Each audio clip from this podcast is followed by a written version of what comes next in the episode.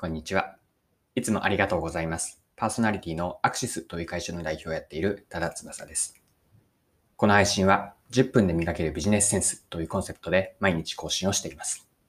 今日は何の話なんですけれども、ある野球選手を取り上げます。この野球選手から私たちがビジネスでも学びがあるなと思ったので、掘り下げて皆さんと共有をして考えていければと思っています。それでは最後までぜひお付き合いください。よろしくお願いします。はい。え今日は野球の選手を取り上げます。この方は正確に言うと元プロ野球選手ですね。え名前は小坂誠さんです。小坂選手ですね。元ロッテ、えっと、3球団にプロ野球選手の時には所属をされていて、ロッテ、巨人、楽天です。で、小坂選手、名ショートなんですね。ショートストッパーで、もう遊撃手として本当に歴史に残る、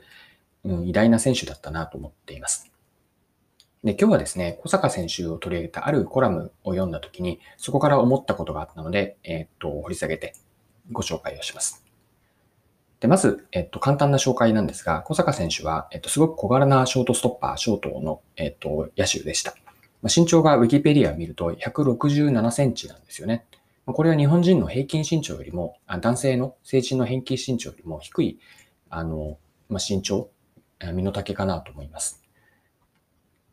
で、ご紹介したい、まず記事があって、週刊ベースボールオンラインにこんなコラムがあって、その中で小坂選手が取り上げられていました。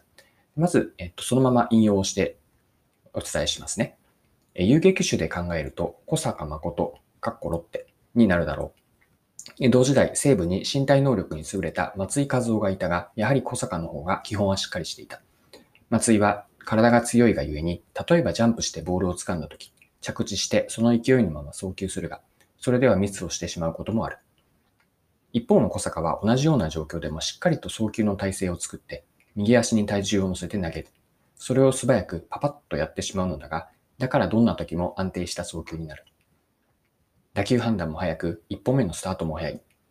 投手の足元を打球が襲い、センターへ抜けたと思ったのが何度捉えたことか。戦った中で小坂が守備でミスをした記憶がない。まさに球史に残る遊撃手と言って過言ではないだろう。はい。ここまでが週刊ベースボールオンラインの記事で、この記事を書かれていたのは井原春樹さんです。で、ここからはですね、私がこの記事を持ったことを掘り下げて見ていきたいなと思っています。で、コラムの中では、2人の選手が比較をされていました。元ロッテと言いますが、小坂選手と、あと松井和夫選手ですね。で、松井選手と小坂選手の比較をすると、ここで語られていたのは、まず松井選手なんですけれども、身体能力に優れていると。だから体が強くて、例えばジャンプしてボールを掴んだ後も、着地したそのままの勢いで送球ができる。これがすごくプレーに、幅というか、まあ、ダイナミックなプレーでかっこいいプレーになっていたんじゃないかなと私は思いました。まあ、なんだけれども、一方でミスになることもあると井原さんは指摘しています。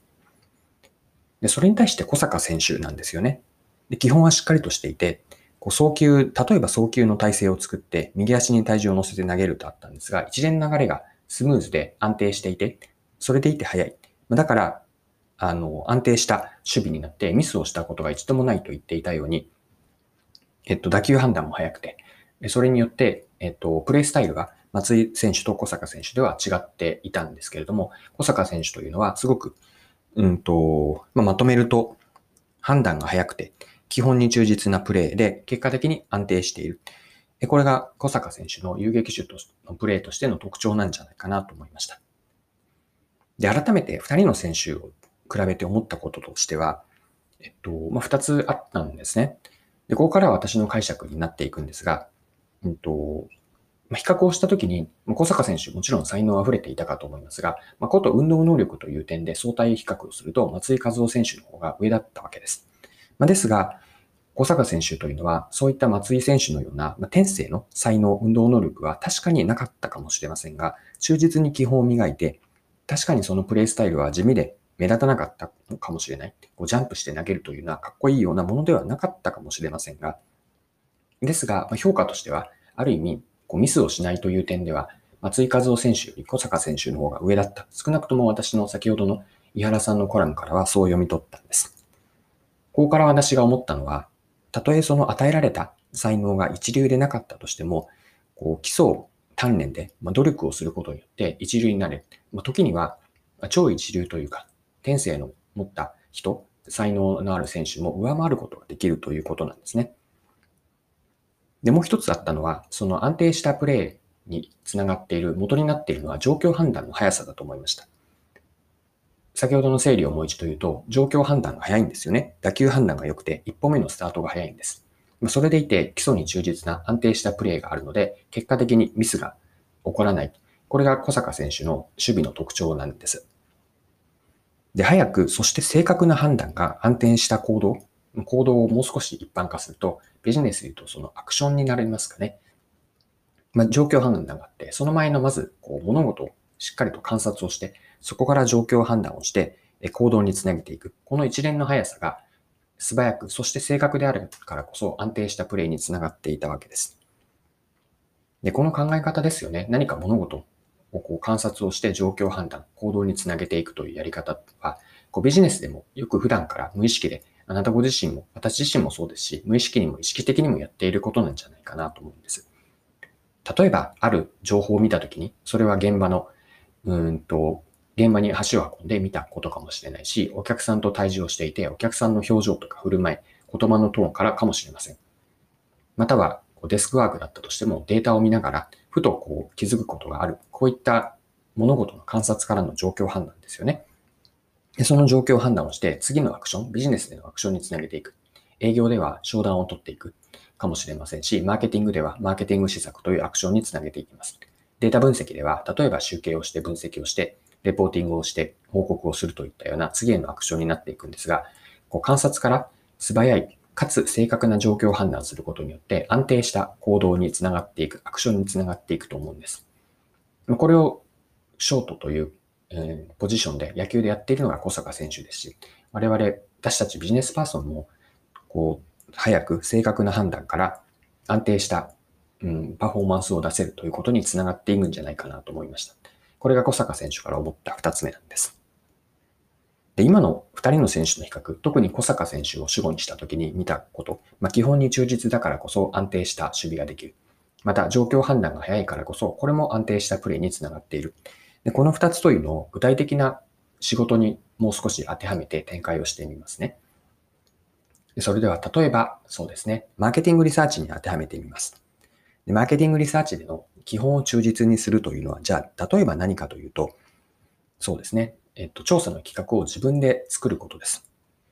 企画をして調査設計に落とし込んで、それをインタビューに落とし込むとか、調査アンケートに作り込んでいきます。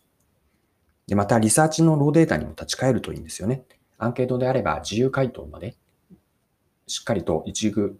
一問一句、一言一句読んでいくこともそうだし、まあ、データもローデータに立ち返ることの重要性です。または訂正調査であれば、自分がインタビュー、のインタビューアーに名乗りを上げて、顧客とか、または消費者と直接対峙をしながら、えっ、ー、と、お客さんから消費者からのローデータを肌で感じていくこと。まあ、こういった地道な作業かもしれませんが、こういった基本があるからこそ、マーケティングリサーチの力もつきますし、上位にあるマーケティング力も高まっていくと私は思うんです。で、もう一つ、状況判断が二つ目のポイントでしたよね。状況判断も正確でかつ早いものを目指したいと思っていて、そのために私がポイントだと思ったのは、思っているのは、2段階の状況判断というやり方です。具体的には、例えば何か企画を作るとします。2段階というのは、まず大きな方向性を定めるんですね。企画の方針の方向性を1つに絞らなくてもいいかもしれませんが、2つとか3つの案にまず絞って、その大きな方向性で、まずは周りにフィードバックを得る。お客さんに聞いてみる。そこから筋の良さそうなものを選んで細部を詰めていく。こういった2段階の状況を判断することによって、トータルで見れば結果的に早く、かつ的確な判断につながっていくと思うので、状況判断からしっかりと行動につなげていく。これもマーケティングリサーチでは、例えば分析から示唆を出すときの方向性、えっと、提言の方向性をまずは決めて、その方向でお客さんとマーケティング側と逃げれれば細部に詰めていく。このやり方が2段階のマーケティングリサーチでの示唆出しとか、レポーティングにもつながっていきます。はい、そろそろクロージングです。今回は野球選手ですね。まあ、元になるんですが、ロッテ、巨人、楽天で活躍をされた小坂選手に学ぶビジネスパーソンが学べることでした。ポイントをもう一度言っておくと、え基本が大事という、まあ、これは言ってしまえばその通りなんですが、基本の大切さと、あと、状況判断ですね。この2つがあることによって安定したプレイスタイル、ビジネスに当てはめると安定したパフォーマンスにつながると考えました。はい。え今回も貴重なお時間を使って最後までお付き合いいただきありがとうございました。この配信は10分で磨けるビジネスセンスというコンセプトでこれからも更新をしていきます。よかったら次回もぜひよろしくお願いします。それでは今日も素敵な一日にしていきましょう。